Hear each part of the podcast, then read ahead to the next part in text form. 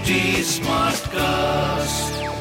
You're listening to a Hindustan Times production brought to you by HT Smartcast. Hello, these are the top news for the day. The Supreme Court on Monday may hear a clutch of petitions related to the turn of political events in Maharashtra, which may eventually decide the fate of the Eknath Shinde Devendra Fadnavis regime. The expansion of the state cabinet is expected to take place once the apex court gives its judgment on these issues. Meanwhile, the state legislature secretariat has issued notices to 53 of the 55 Sena legislators from the Shinde faction and the group loyal to former chief minister and party president Uddhav Thackeray. The two camps have charged each other with violating the whip issued by the party during the election to the speaker's post and the vote of confidence on the Shinde regime. Over 300 Air India passengers flying from Delhi to Vancouver in Canada were delayed for nearly 11 hours as their aircraft developed technical faults before scheduled takeoff at 5:15 a.m. on Sunday. The airline arranged for another Boeing 777 plane that departed at 4 p.m., airport officials said. The flight was delayed due to technical issues, airport officials said.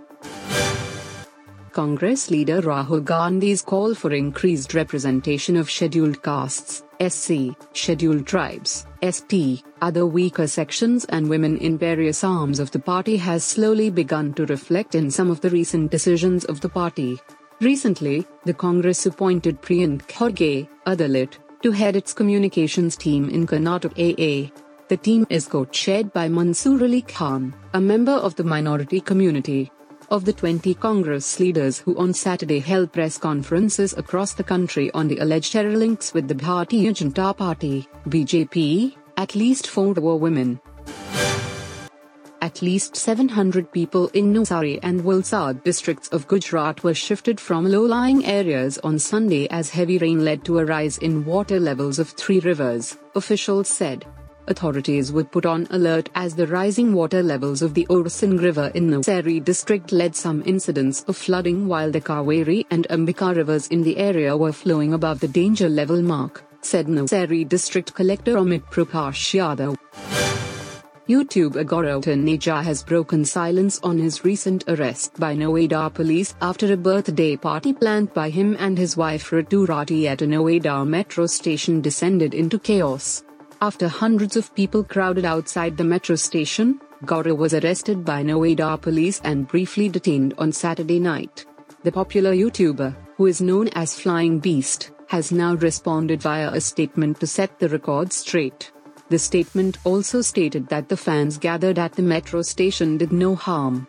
It is pertinent to mention here that these fans were not violent nor did they raise any objectionable slogans, neither harmed any public property, it read, adding that the exemplary behavior speaks volumes of the example the influencer couple has set for their fans.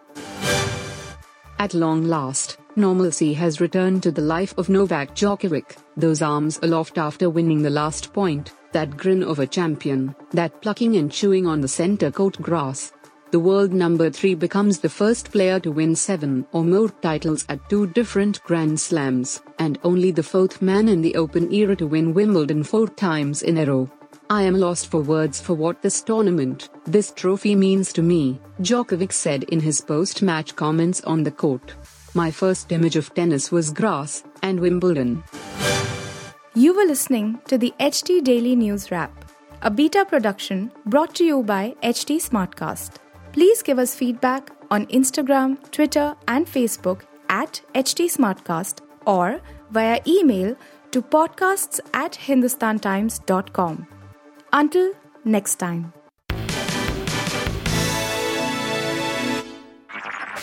This was a Hindustan Times production brought to you by HT Smartcast. HT Smartcast.